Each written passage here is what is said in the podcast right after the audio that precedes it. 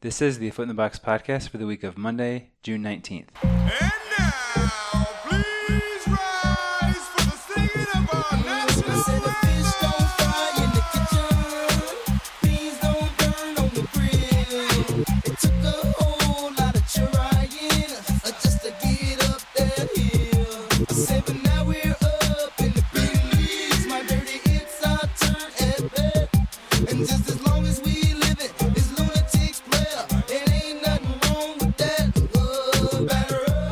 Welcome to episode 98 of the A Foot in the Box podcast.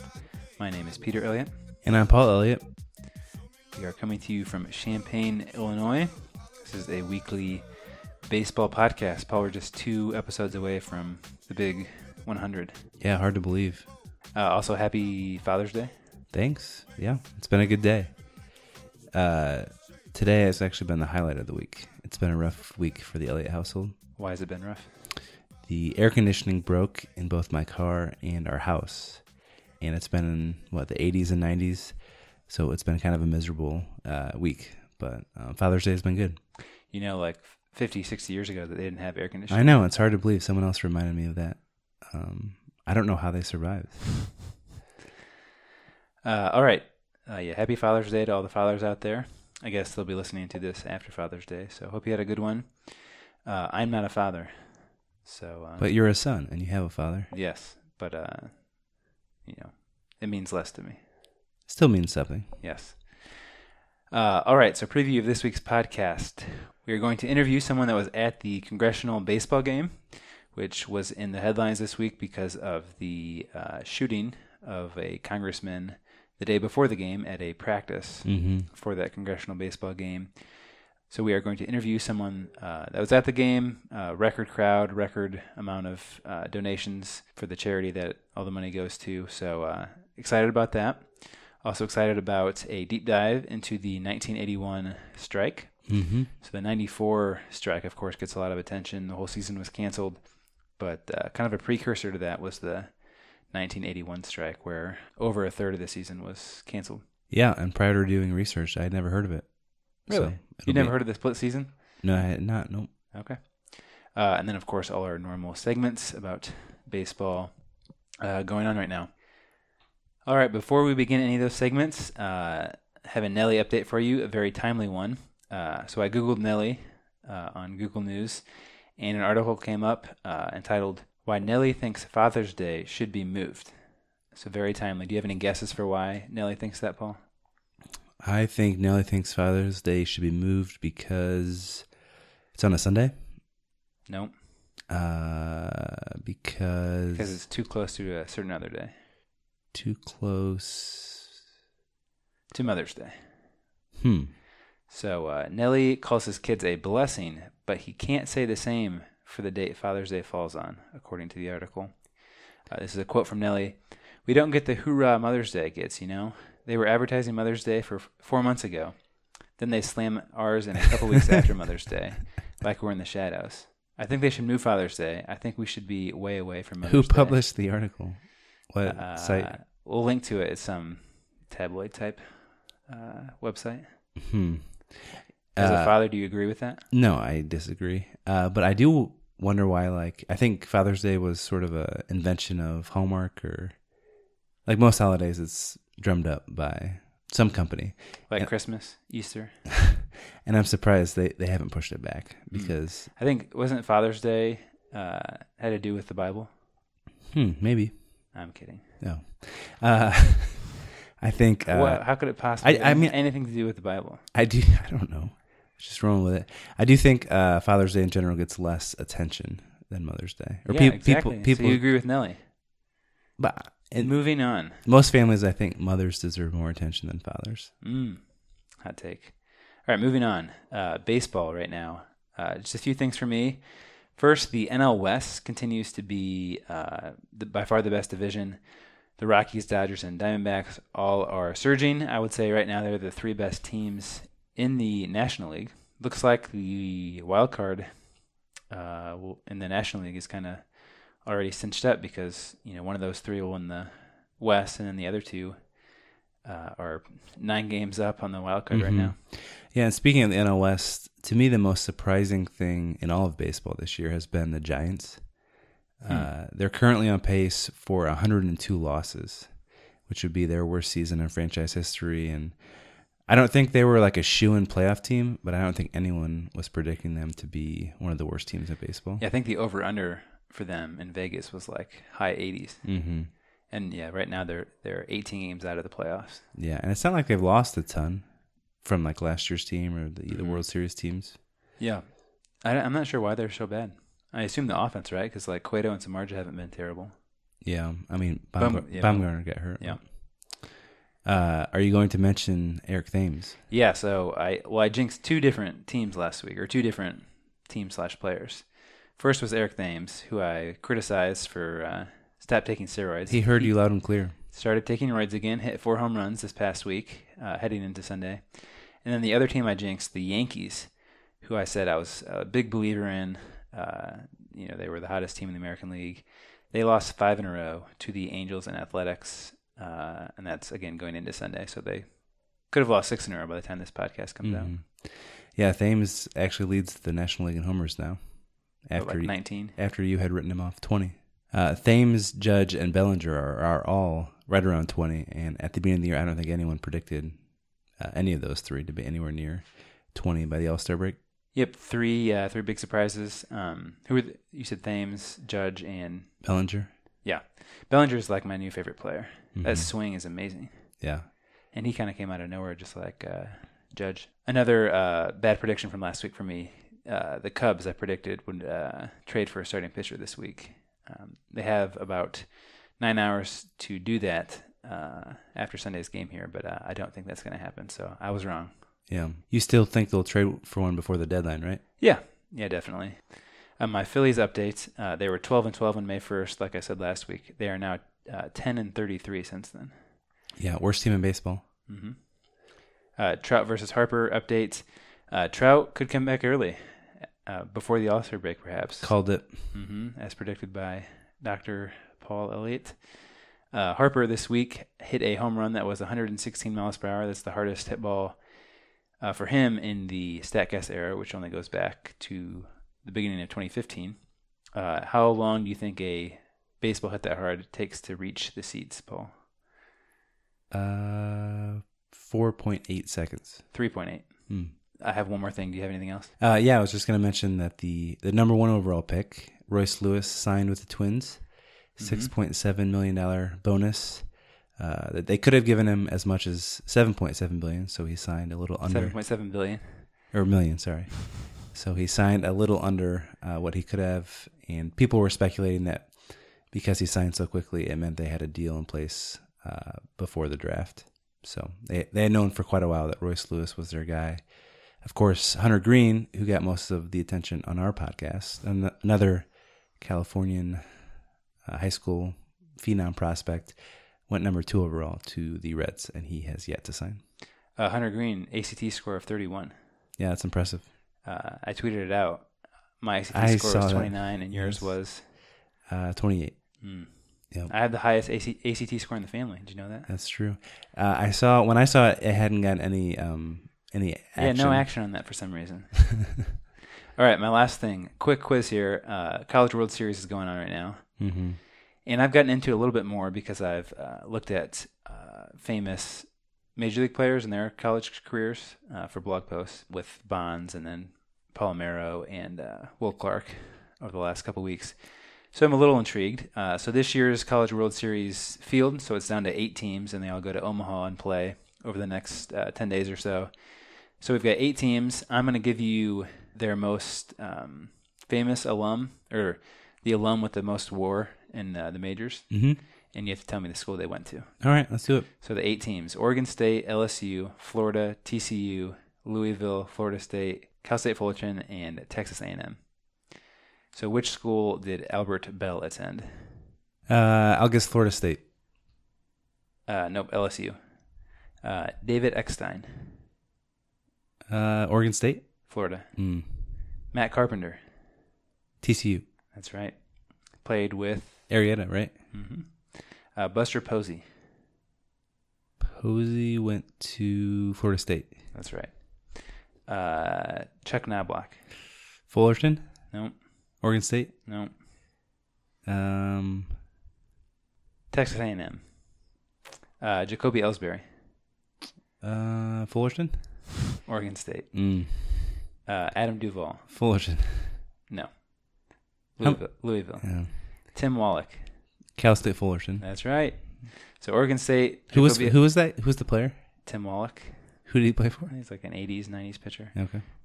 I think. Uh, Oregon State, Jacoby Ellsbury. LSU, Albert Belle. Florida, David Eckstein. TCU, Matt Carpenter. Louisville, Adam Duvall. Florida State, Buster Posey. Cal State, Fullerton, Tim Wallach. And Texas A&M, Chuck Knobloch. All right, uh, moving on to baseball on TV. from a family.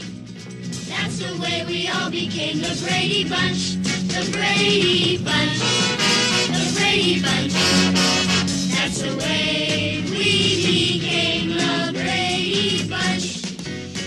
So as you can tell from the background music, uh, we are discussing an episode of The Brady Bunch this week. It's season two, episode one, uh, entitled The Dropout. Uh, this came out in 1970. And uh, just read a brief description of the episode from IMDb.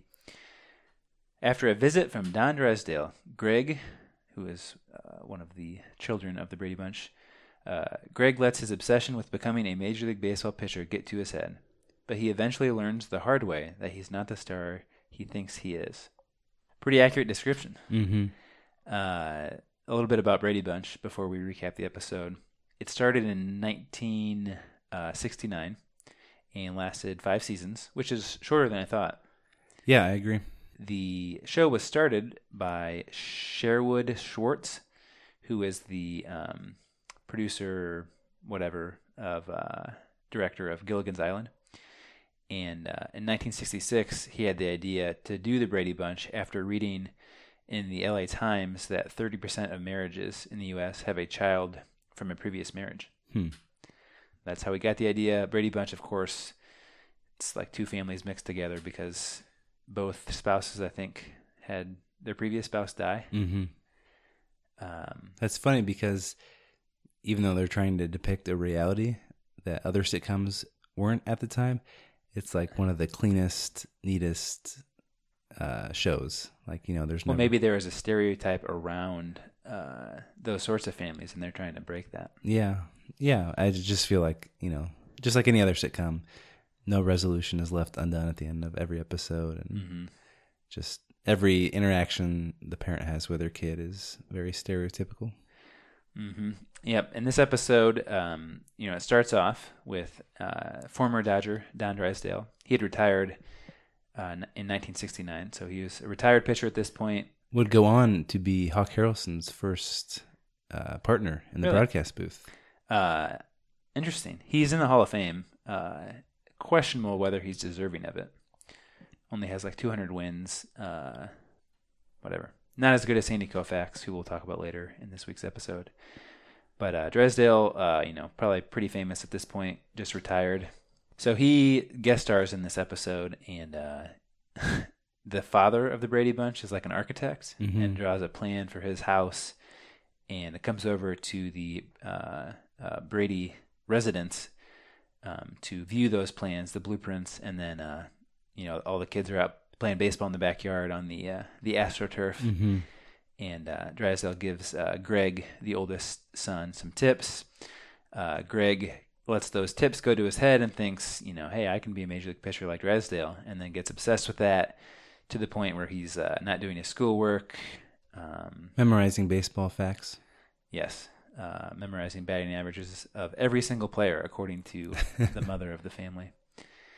Uh, so eventually, you know, there's tension throughout the episode, and then it climaxes. Uh, Greg totally bombs an outing for his little league or American Legion team. Less Get- th- less than an inning, twelve runs. Was that it? mm-hmm. Yeah, gets shelled. Uh, coach has to pull him, and uh, then he realizes that he can't be a, a major league pitcher. Mm-hmm. Very accurate. All right. Yeah. anything else? I would say here? Drysdale's acting was slightly better than Reggie Jackson's from was that last week? Uh, MacGyver two weeks ago. two weeks ago, but Last week was Ferris Bueller's but Day it's Off. still not great. All right, the clip we're going to play is the end of the episode when Greg realizes that he uh, needs to go to college and uh, give up his dream of playing in the majors.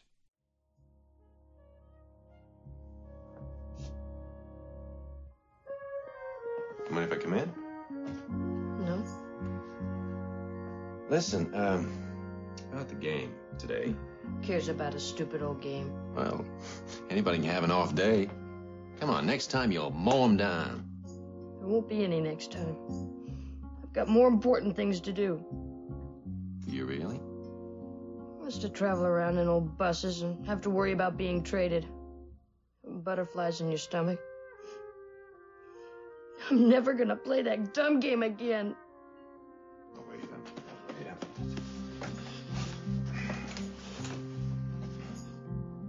Gonna go way overboard the other way.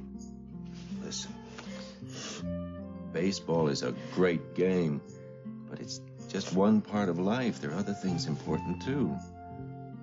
Come on. Education's important. Listening to people like the coach. Yeah. Get up. Strike a balance of some kind. I thought you'd be happy if I gave up baseball. No, no. Listen. Make it one part of your life. For now. Greg. Not everybody can be a Don Drysdale. All right. Maybe you can. But maybe you can't. Now, in the meantime, you just go in there and you, you do the best you can. I did the best I can, and they clobbered me. All right, yeah, they did. They did. But that doesn't mean they're going to do it the next time, right? Maybe, maybe if I worked some more on my slider And a boy, see? and developed a changeup Oh, sure, you can do that. and improve my curve, Well, there's no reason you can't. You work at it. why I'll get so good some scout will come around and offer me a bonus.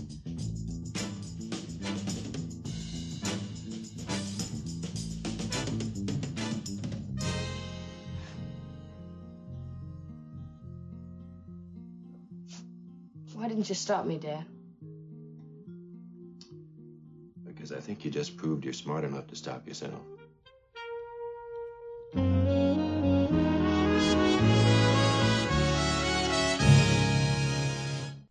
For out of the box this week, uh, I'm going to talk about another Ben Lindbergh piece from The Ringer. The title is "The Juice Ball is Back." Uh, if you are Gosh, we're going to talk about this. if you are an observant, I'm a so sick of this discussion. a foot in the box listener, you know that several weeks ago I brought up a Lindbergh piece during another out of the box segment and essentially concluded that there was no evidence of Major League Baseball altering baseballs to increase home runs. Kind of, you know, kind of concluded that by saying case closed. It's got to be something else. Well, that was wrong uh, and a little premature on Lindbergh's end and my end. Uh, so in this piece, uh, Lindbergh, along with Mitchel Lichtman, who is a former consultant to Major League Baseball teams, talk about uh, some independent research that concludes uh, otherwise. So Lichtman did a study, um, his own independent study, where he purchased 36 game used balls from eBay and sent them to a lab at Washington State University. 17 out of the 36 balls were used before the 2015 All Star break, and the remaining 19 were used after the All Star break. They were all authenticated by Major League Baseball. They all had this sticker on them. But um, he, like I said, he sent these balls to Washington State, and he asked that uh, WSU measure several things. Uh, three things specifically are important for our discussion. One was the coefficient of restitution, or core, which is essentially how bouncy a ball is.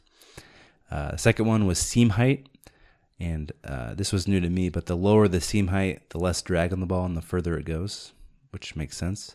And then circumference, and uh, the thought being there that the smaller the ball or the tighter the ball, the farther the ball will travel. Uh, the results indicated that the newer balls used in August and September of 2015 and the balls used all of last year were different in ways that would increase home runs, noticeably different. Balls were bouncier, seam height was lower, and the circumference was smaller. Um, Lichtman writes that the differences would add an average of 7.1 feet to a ball's distance, equivalent to the effect we would expect to stem from a 1.43 mile per hour difference in exit speed. Uh, I know those differences don't sound enormous or don't sound big at all, but Alan Nathan, a friend of the podcast, has written before that that small of a change in exit speed could lead to drastic changes in the number of home runs. Uh, last July, he wrote that an exit speed increase of 1.5 miles per hour would be sufficient to explain the rise in home runs to that point. So, uh, yeah, I I think you know this is obviously just one study, and we don't want to over rotate and conclude that Major League Baseball is definitely juicing balls, but it certainly reopens the case. Um, and I don't think it looks great on Major League Baseball. And uh, I think eventually we'll get to the point where we need, you know, some actual answers from Manfred, and th- they'll need to release the the research and the data that they've done. Um, Yeah, I mean, home runs went up Mhm. drastically uh, after the All Star break in 2015, and uh, they've continued to be at that pace ever Mhm. since. That's the ball is the only explanation that makes any sense.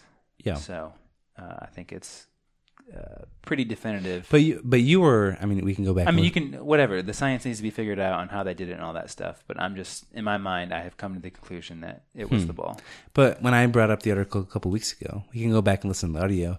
You were somewhat with Lindbergh and, and me in saying Well, it's the, I it's got to be something else. Well, I mean, they were saying we did the study. Alan Nathan, you know, looked at it, and they aren't like lackeys for Major League Baseball, so I trusted their research. Mm-hmm. So I I was skeptical, uh, but because Lindbergh is respected, Right. I trusted it. But you were 100% saying until proven Oh, otherwise. I think you're misremembering. No, no, I'm saying like today, you're saying 100% like you think balls are being juiced unless you see evidence to the contrary. Not 100 percent, 1,000 percent. 1000%. Gotcha.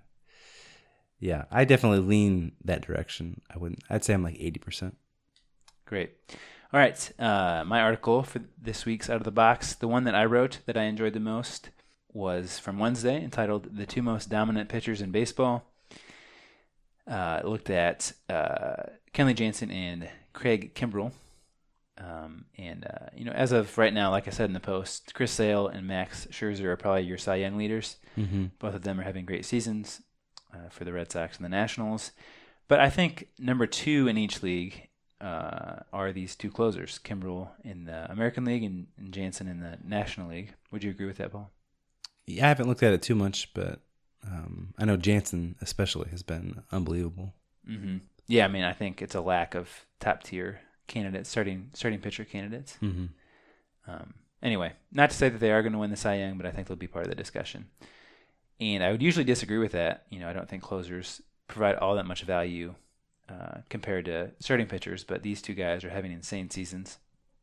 So Kimbrel, his numbers uh, updated as of Sunday: thirty uh, and two thirds innings pitched, uh, fifty-eight strikeouts, so almost two strikeouts per innings pitched, just a .42 WHIP.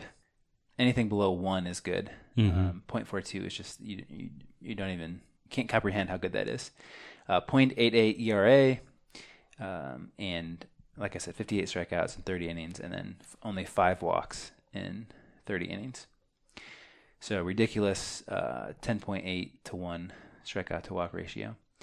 Jansen, uh, 28 and two thirds innings pitched, .59 WHIP, .94 ERA, so a little bit worse in those t- two categories, but again, insane. Uh, 48 strikeouts in those 28 innings, and then the real kicker, zero walks. Mm.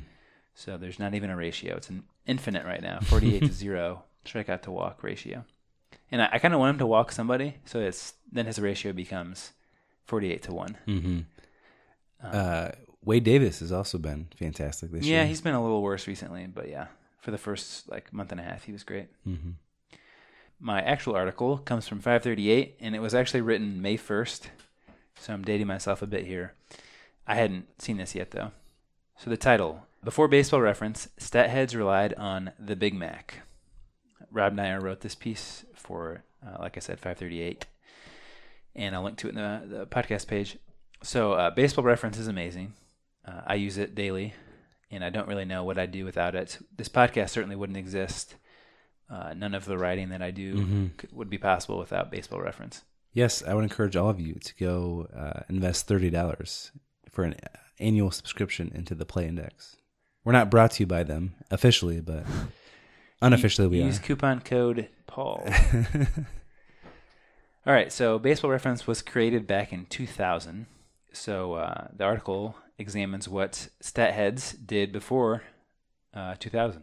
You know, it's a majority of the baseball in history happened before Baseball Reference existed, and the, the kind of the pinnacle of uh, the physical uh, baseball stats um, category was this thing called the Big Mac, which was a 6.5 pound book that had all the stats uh, up until it was created. So uh, John, so not just the previous season, but like every, yeah, every ev- stat. everything. Yeah. Wow. So John Thorn, who is uh, uh, MLB's official historian, he's a good fellow on Twitter, by the way. Um, he says it was a revolution. This was the Moby Dick of baseball statistics, not only for its size but also for its place in baseball history. So let's look at the history of the uh, baseball physical book stat um, genre. So 1922 uh, was the first baseball cyclopedia. That's when it came out. Um, that was, uh, you know, the first one, so it was pretty weak. In the 1950s, a thing called the Official Encyclopedia of Baseball uh, came out, and that was much better. And it was the only resource for retired players' career stats. Um, but both of these only gave simple stats like batting average for a hitter and win loss for a pitcher. Like those are the only stats that were included. And I think in the Brady Bunch, uh, this is what they were referencing. This uh, the official Encyclopedia of Baseball. Although the Big Mac came out in 1969, so perhaps they were early adopters because the episode came out in 1970. Anyway, the the Big Mac comes out in 1969. It's by far the best. Uh, it's the easiest to kind of flip through, search, all that stuff. Um, Do you have a purchase price? uh, right now, No, like back then. Uh, I do. I do. Yeah. So uh, it was twenty five dollars, which is equivalent to more than one hundred fifty dollars today. Wow. And I'm considering uh, trying to find this on eBay or something. It'd be cool to have. So uh, it came out in 1969, but the origins of it go back 15 years. In the mid 1950s, this guy uh, named David Neft, N-E-F-T, uh, was the creator of it. He was 17 years old and working a summer camp uh, with lots of downtime. His boss told him, "Hey, like you need to find something to do. There's just going to be a ton of downtime uh, at this summer camp." So he read through the official encyclopedia of baseball uh, and enjoyed it. And then 10 years later, while touring TV Guide's printing facility, uh, which was run by IBM Computers, realized that uh, they could improve on the, this official encyclopedia of baseball. But to do it, he needed lots of help to compile all of the stats needed, you know, more complex than just batting average and win win loss. Uh, so he put out an ad in the Sporting News uh, entitled "Wanted a Baseball Nut," and uh, Neft said uh, about that uh, that ad, "quote We practically needed a truck to, to deliver the resumes." So they got a ton of uh, people interested in the job. He hired 20 of them. So Neft and then his team of 20 set out to create a comprehensive, you know, all of baseball up until 1969, which was 100 years. Try to compile it all into this one huge book, and they did that. In a New York Times review by Jimmy Breslin, he said about uh, this new Big Mac book. The book is so heavy that the mailman bringing it to the house stumbled and suffered a severe groin injury. its weight would result in the nickname Big Mac. I think its publisher was also named like Macmillan or something, so that's where the name comes from. Uh, like I said earlier, twenty-five dollars, um, which would be over 150 today. The first copy, though, sold over 100,000 editions, and um, after that first edition, there were several more editions made up until 1996, and uh, it was the premier service for about three decades, and uh, now it's definitely switched over to Baseball Reference. So without Neft and his team, uh, we would not have data uh, up until like 1920, because that's before 1920 is when they really ported their, you know, they searched libraries and Mm-hmm. uh, looked all over America for um, you know newspaper clippings and box scores to try to compile uh, stats from the early days of baseball. being kids who grew up during the uh, kind of the digital technological revolution, uh, or just the internet coming to be, I think we definitely take for granted just the amount of information that's at our fingertips. Like, have you ever stopped and like thought about 20 years ago what someone would do if they wanted to look up a question? Like five times a day, I probably look at my phone to look up kind of an obscure question or how to do something or like my air conditioning broke earlier this week and it's the first place I went. So it's not even just baseball, but just in general, uh, it's just such a different culture. I agree. I baked a pecan pie for Father's Day, and all that came over the internet. Hmm. I would have no way to do it. It was a Otherwise- delicious, delicious pie. You're welcome. all right, that does it for out of the box. Next up, TWTW. when you can put some of those categories, you know, you got your OBPS and all that, and the VORPs. When they can put in TWTW and then interface those numbers with TWTW under that category, then you might have something cooking. What, what and cate- TW is Yeah, what is that? That's the will to win. All right, my TWTW this week is Cubs centric. So Peter, listen up, get off your uh, phone, and all of you out there, if you're tuning me out, get off your phones.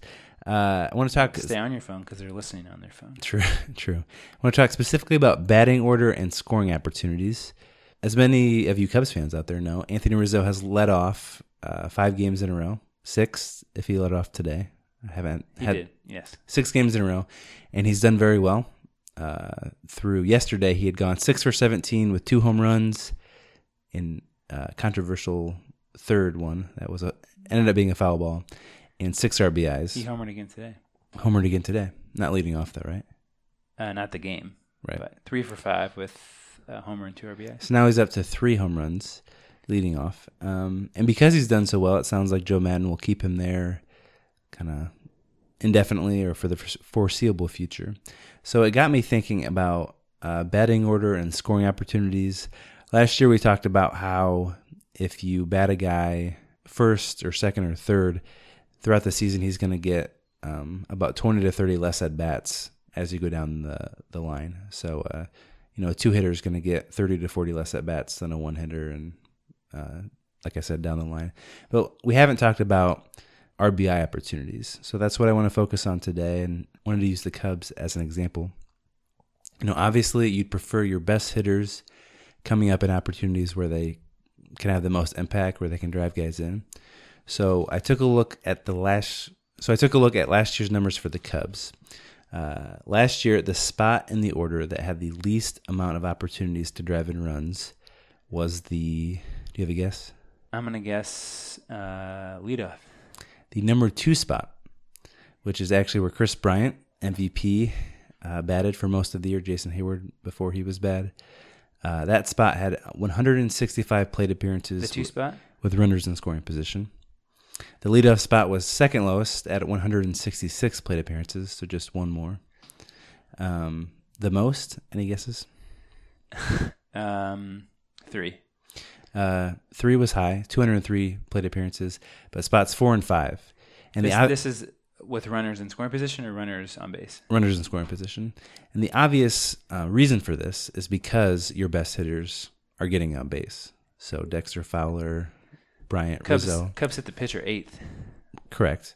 So, um, but if your best hitters are batting one, two, three, then spots four and five are logically going to have the most opportunities to drive guys in. Um, so guys like Zobrist and Addison Russell, who were batting four and five for a lot of last year, uh, had a ton of RBI opportunities. Um, so what does all that mean for this year? Obviously, I think you let Rizzo ride out his hot stretch. He's been on fire. The offense has been doing a little bit better. But then I would say move him back to the three hole later in the year We'll have the most opportunities to impact the game. Because if you leave him in the one spot, he's going to have 30 to 50 less uh, plate appearances with runners in scoring position. Sure, but it's kind of like chicken and the egg. Like if Rizzo could hit first, he's getting on the on the uh, base the most. Mm-hmm. Uh, so you'd want him to drive himself in. But like if you hit him third, then then he's going to have fewer opportunities. You know, because like the, if if you can't have a leadoff hitter that's getting on base a lot, then it doesn't Mhm. really matter.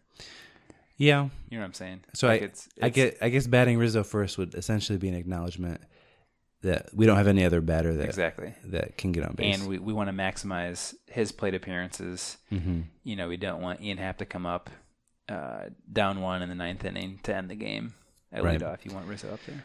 I will say for all the knocks from the sabermetric community on Mike Matheny, they've actually tried. Um, they recently kind of rescinded their efforts, but they tried to get their best hitter, Matt Carpenter, to bat lower in the order to give him more opportunities to drive and runs. He was bad, and so they moved him back to where he's comfortable at number one. But I think uh, based on this data, that would be a smart move, and maybe kudos to Matheny for that. Great. Well, that was good stuff, Paul. Next up uh, is Sounds of the Game. It is 9:46 p.m. Two and two to Harvey Kuenn. One strike away. Sandy into his windup. Here's the pitch. Swung on and missed. A perfect game.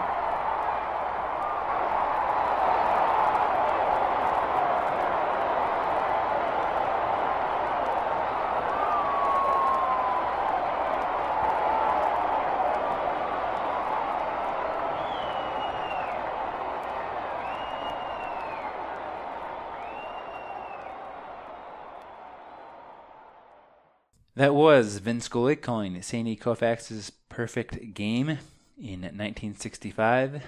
Koufax threw four no hitters in his career and one perfect game. Koufax uh, had an interesting career. Uh, the last two years he pitched, 65 and 66, uh, just 29 and- and 30 years old in those years. Uh, he threw uh, over 300 innings in both years 335 and 65 and then 323 innings in 1966 Man, that's crazy. uh, 27 complete games in both years. And I believe his arm was about ready to fall off. yep. Yeah had uh, what they called like arthritis back then. Or, Mhm. um, but you just yeah they pitched him into the into the ground. Struck out 382 batters in 65 and 317 in 66 was great both those years uh, 0.85 whip and a 0.98 whip and then a 193 ERA and a 207 or and a 204 ERA and a 173 ERA uh, I believe Cy Young's in both those years, but you'll have to fact check me on that. Anyway, uh, look at his his baseball reference. It's uh, it's phenomenal. Update on Scully. Uh, he's coming out of retirement for two performances of a Abraham Lincoln play. on July 13th and July 18th, Scully is the narrator of the play entitled A Lincoln Portrait, which apparently a bunch of famous people have narrated previously. Hmm. So it combines Abraham Lincoln's words with orchestral music. Hmm. That out west? Yes, I believe in LA. So if you're in the LA area, go uh, go buy tickets. July 13th and July 18th. This week's sound of the game is also an intro into our deep dive segment. The 1981 season is what we're going to talk about uh, next, and so to uh, introduce that, the last out from the 1981 World Series, the LA Dodgers beat the Yankees in six games. Welch continues to throw in the Los Angeles bullpen. Watson hits it high in the air. For the center fielder, Ken Landreaux, this should do it. The Dodgers are the 1981 champions of baseball. And so there has not been usual noise making. It became apparent midway in the game, almost with the departure of Tommy John, that the Dodgers would take command. Now the Dodgers leave the field. Keith, I think it's time for Jim, you and me jointly to congratulate them on their acquisition of the World Series championship. So this week on Deep Dive, we're talking about the 1981 season, and in particular, the 1981 MLB strike.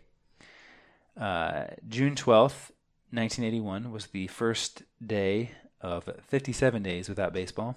Kind of the, you know, 94 was the strike. Started in the middle of the season, canceled the rest of the season, and then Mhm. led into 95. Uh, 81, you know, started in June and then lasted about two months. Mhm. and uh, the season started again in uh, the first uh, first week in August. It was the first ever midseason strike, though, a precursor in '94. Yeah, up until that point. Right. Yeah, so the first strike was 1972, uh, and it only lasted 12 days, from April 1st to April 13th. There were work stoppages in uh, 1973, 1976, and 1980, but none of those resulted in lost games.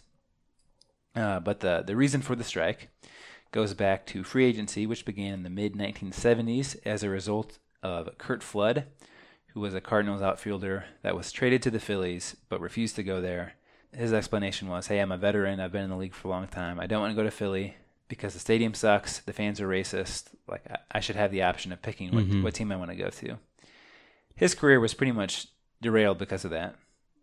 Owners kind of colluded to not sign him, but but his legacy uh, kind of kicked off that uh, the free agent process. And uh, the mid 1970s is when free agency started, and uh, the 81 strike was kind of the um, culmination of several years of uh, fighting and bickering about the free agent system. Mm-hmm. So uh, up until 81, the free agency system worked like it does today. Uh, after six years of MLB experience, a player was eligible to sign with any team, and then the team that lost a free agent was given compensation in the form of a draft pick. Mm-hmm. Owners wanted more in return to drive down the cost of free agents, and they proposed a system where uh, the team that signed a free agent had to put uh, 25 players into a pool for the other team to choose from. So, like if Which is absurd. so if like Bryce Harper left the Nationals uh, to sign with the Cubs, for instance, hypothetically, uh, the Nationals could pick any player from a, a, a pool of 25 that the Cubs put into a system. I assume 25 from like their 40 man roster, which for a team like the Cubs would be, you know, a, a decent player. The players argued that a player pool uh, instead of a draft pick for compensation would severely limit a free agent's value. So there just there would be less money because a, a free agent's value would go down. Yeah, teams would be less likely to sign a free agent knowing that they'd have to give up. Mm-hmm. Yeah. But ironically, like that's talked about today in the form because draft picks have become so valuable. Mm-hmm. The MLBPA Players Association was led by Marvin Miller and Donald Fehr, and the MLB commissioner at the time was Bowie Kuhn.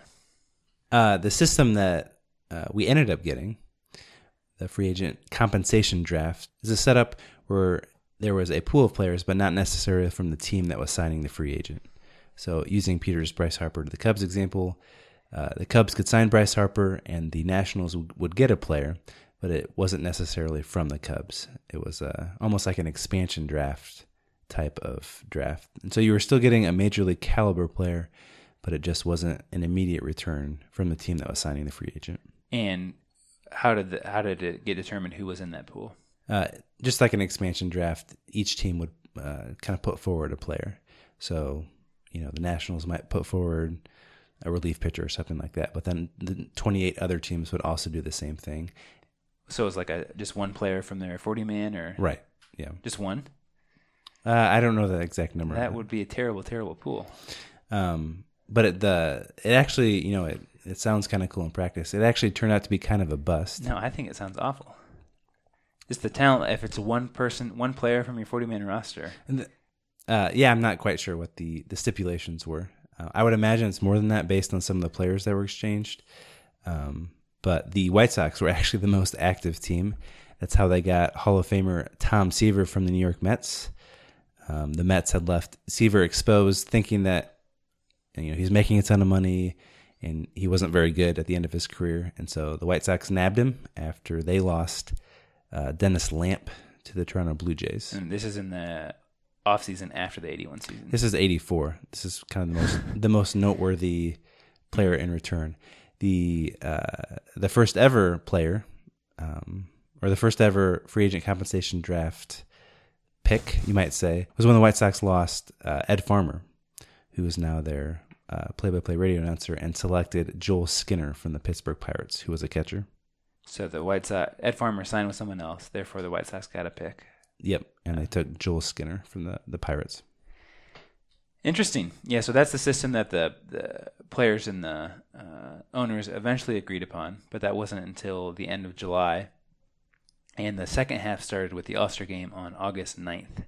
Uh, the strike canceled 38% of the season, and the, the way that the uh, playoffs worked, uh, there was a first half and a second half winner. So it's a split season. So, like the first half division winner made the playoffs, and the second half did as well. It's kind of like how minor league uh, standings. That's also how uh, work. European League soccer works. Interesting. But it kind of played out in a funky way.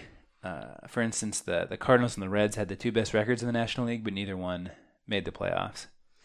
And the Royals were 50 and 53 overall, but made it because they had one really good half. This was the only year that the Expos made the playoffs in their 36 years in Montreal. And uh, like you heard at the beginning of the segment, the Dodgers beat the Yankees in the World Series that year. 1981 was also the year of Fernando. We've discussed this on the podcast uh, a while ago, but um, Fernando Valenzuela made his debut, kind of came on the scene. I guess he made his debut in 1980, but uh, he started the season with eight complete games, uh, just four earned runs and 72 innings to start the year. He was the Cy Young and Rookie of the Year and was fifth in NL MVP voting. Public perception is always in, uh, intriguing to me during strikes, and uh, the public was pretty apathetic you know, the, the previous strikes only lasted a few days. In 1972, it only lasted 12 days to start the season, so I think fans just didn't think that the strike would last all that long, and they didn't really care like which side was right. Sports Illustrated had a famous cover to start the strike, June 22nd, and the SI cover read, uh, "Strike: The walkout the owners provoked." So that gives you an idea of uh, people probably blamed it more on the owners than the player players. What's interesting about public perception, uh, I don't know if you came across this at all in your research, Peter, but uh, there was another big strike in the news at the same time. The coal strike, Uh, I guess there were three coal miners, in three Can- in strikes. Canada. Yeah, Uh, there was another one in the United States. This is actually one of kind of Ronald Reagan's defining moments of his presidency. Uh, the, the Union for the Air Traffic Controllers went on strike, and air traffic controllers are federal employees. And Reagan demanded that they go back to work within 48 hours, or they were all fired. And they didn't go back to work, and Reagan fired all of them. wow. Um, so it was a huge news. I think uh, you know thousands, maybe hundreds of thousands of uh, these workers were were laid off. Um, so I, that also adds to public perception. Um, Occurred later in the summer, but Did did like air travel get like bogged down then? right, yeah, yeah, flights were canceled, and it was a big deal. Hmm. You know, if the public thought like it was a good idea for Reagan to do that. Yeah, they did. That's a, it was a sort of a defining moment for Reagan, and I think support was definitely on his side. Hmm. Interesting. Yeah, there was a coal miner strike in Canada during that time too. Hmm. Noteworthy. Certainly. All right. Well, that does it for a deep dive this week. Um, you can check back the next couple of weeks. I'm going to write one article a week about the the 81 strike. Uh, so uh, look for that. I wrote one this past Thursday as well. If you are interested. Next up on the podcast, we have an interview.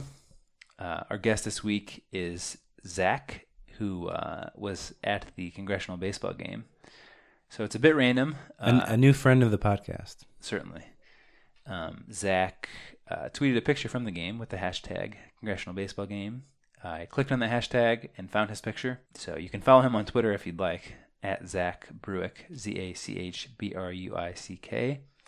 Uh, seems like a nice fellow, and uh, I'm excited to talk to him about the Congressional Baseball Game.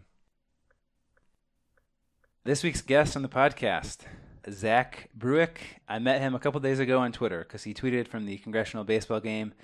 So, Zach, welcome to our podcast, which you've never heard of before. Thank you very much. Happy to be here. Uh, all right, so first off, uh, just curious to know kind of your backstory. Why are you in DC for the summer? Yeah, so uh, I just actually graduated from Valparaiso uh, University. Uh, it's about an hour uh, east of Chicago um, as a, a meteorologist, and I'm out interning at NASA's Goddard Space Flight Center um, in Maryland. It's about um, 20 miles north of, of downtown DC. So out here for the summer and um, enjoying life. Nice, nice. Is this the first time you've been to DC? Uh, been here visiting for a week here and there. This is the first time I've ever gotten to to live here for uh, ten weeks at least. Okay, you picked a pretty tense uh, time to make your first uh, DC experience. Absolutely, absolutely, yeah. No, it's it's one of those things of uh, um, I'm happy to be here for for a short amount of time, but I'm actually starting grad school in in the fall in Colorado, and uh, I'm sure by then I'll be uh, happy to be moving out out that way. All right, so uh, of course this congressional baseball game a lot more popular, a lot more attention than previous years because of the the shooting of Steve Scalise on Wednesday. Mhm. Uh, before the game, what was kind of the atmosphere, the mood in DC? Was after the shooting, was it kind of like talked about a ton? Um, was it kind of a, a somber uh, couple days, twenty four hours or so?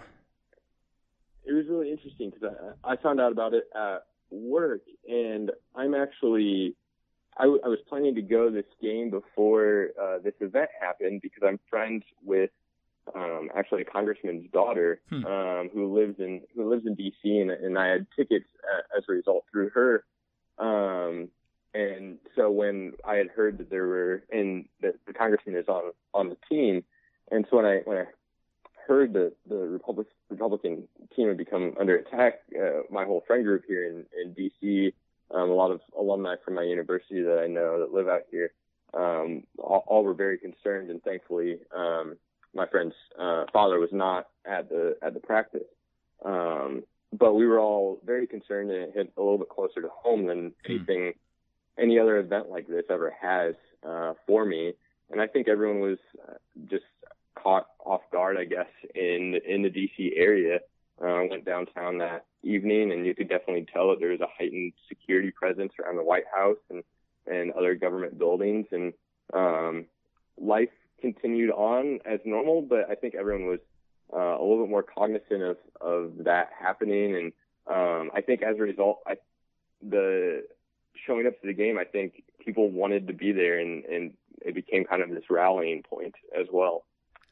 Yeah, I think you know all the news reports and on social media, the the narrative was sort of that people were coming together for a greater cause at the game.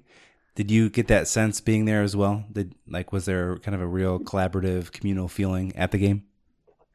Yeah, it was really. I didn't know what to expect. I, I had never been to a congressional baseball game before. I knew that the uh, Republicans sat on one side of the field and Democrats sat on the other side, and didn't know if it was going to be like feeling like I was in a, in a in a political debate or if I was going to be at a at a sporting event. and um, uh, from the from the get go, we realized it was going to be a, a special evening when um, both teams gathered around second base and prayed, and then um, surprised everyone when the um, Capitol Police officer came out and threw out the first pitch, and um, that was just an awesome moment. Uh, extended standing ovation, and um, the loudest the, the crowd was all night to honor honor him and, and honor the Capitol Police um, heroism the day before. I think that was really cool uh, to be there, and and I think everyone put away any partisanship that they felt with with where they were sitting in the stadium and and could rally rally around that, um,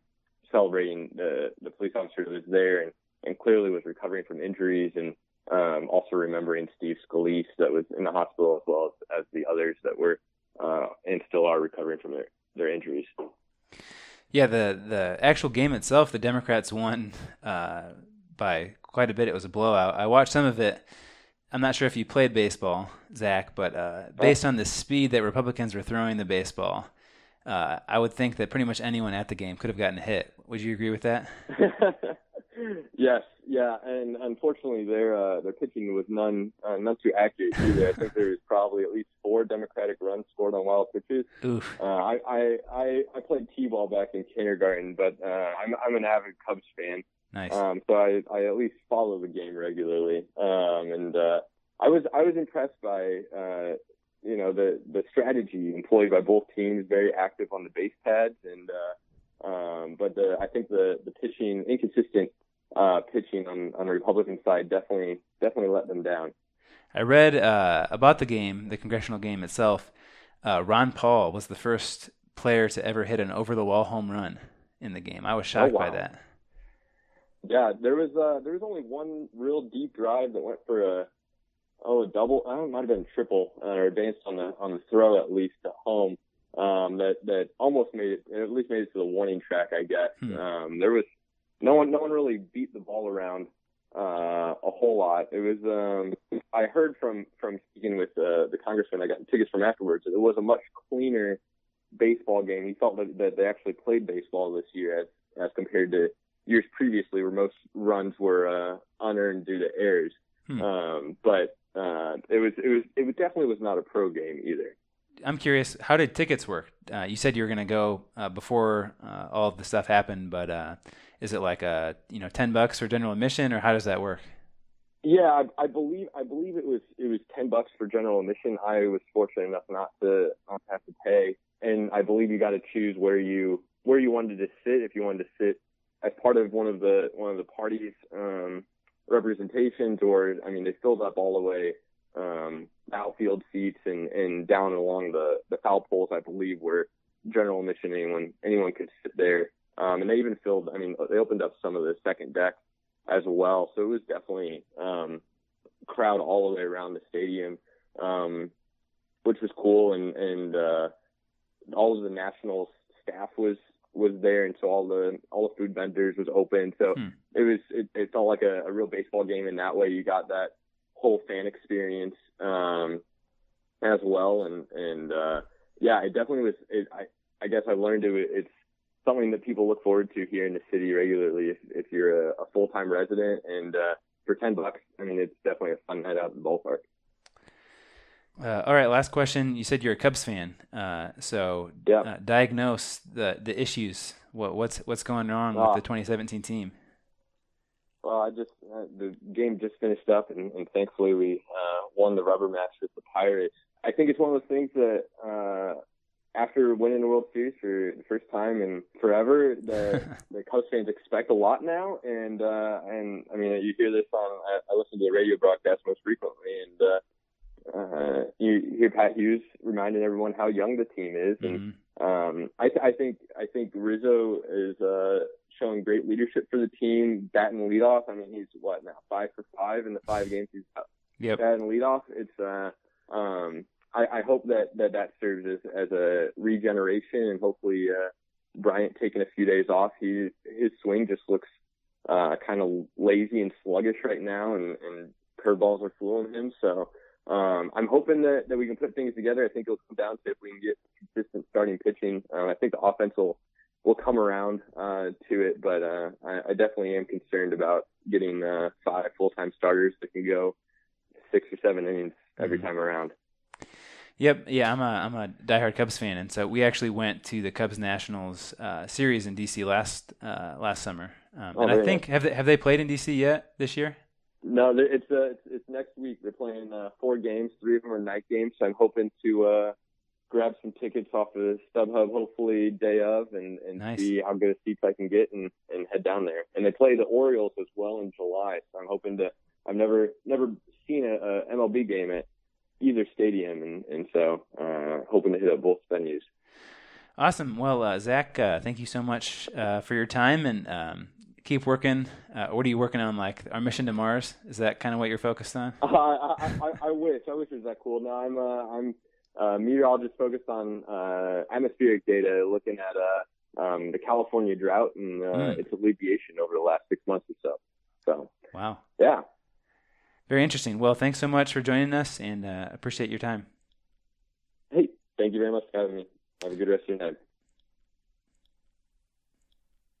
All right, closing down the podcast here. Thanks again to Zach for joining us. Uh, episode 100 is just two weeks away now, so get excited for that. Uh, Paul, would you like to tease what we're going to do for that episode? Uh, we'll be sharing a few of our favorite things. Good tease. Always the marketer. Uh, update on 2005 MVP baseball. Uh, I won last week, so we have moved to six and one for the season. Not true. Fake news. Uh, Paul's still up six to nothing. Uh, it's becoming harder to fit these games in after we after we record. Convenient for you to say that. well, you would agree, right? It's true, but you're not really pressing me to play them. Uh, all right, so we promise to play one this week. I don't know when it'll be. You can follow us on Twitter to find that. A foot in the box. On uh, on Twitter. A note about next week's podcast: we have penciled in a guest. Uh, his name is Mike Luery. He's a reporter out on the West Coast, Sacramento, but he wrote a book called "Baseball Between Us," uh, where he chronicles uh, his experience of taking his son to uh, all 32 baseball ballparks. Yeah, every week on the podcast is Father's Day for True. a foot in the box. So, So you can you can look forward to that next week. Hmm every podcast celebrates Father's Day on Father's Day. We celebrate it the week after. Mhm. Yeah, you're taking Nellie's advice and you're pushing it back a week. Exactly. All right. Uh, well, you can subscribe to our podcast on iTunes. Make sure to leave us a review there. Find us on Stitcher, Google Play, and SoundCloud. Send us emails at a foot in the box at gmail.com. Uh, so the analytics behind the podcast tell us we've had a lot of new listeners over the past month or so. Wow. So if you're a new listener, The hack uh, brought a whole new audience to us. Perhaps, yeah, perhaps. But it seemed like it was before that too. So, uh, if you're a new listener, we'd love to interact with you. So email us at a foot in the box at gmail.com or follow us on Twitter at a foot in the box. Uh, that would be uh, an enjoyable thing for Paul and I.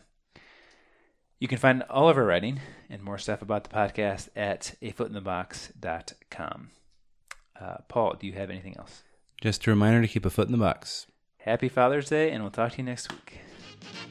Here's the story of a lovely lady who was bringing up three very lovely girls. All of them had hair of gold, like their mother, the youngest one in curls. It's the story of a man named Brady who was busy with three boys of his own. They were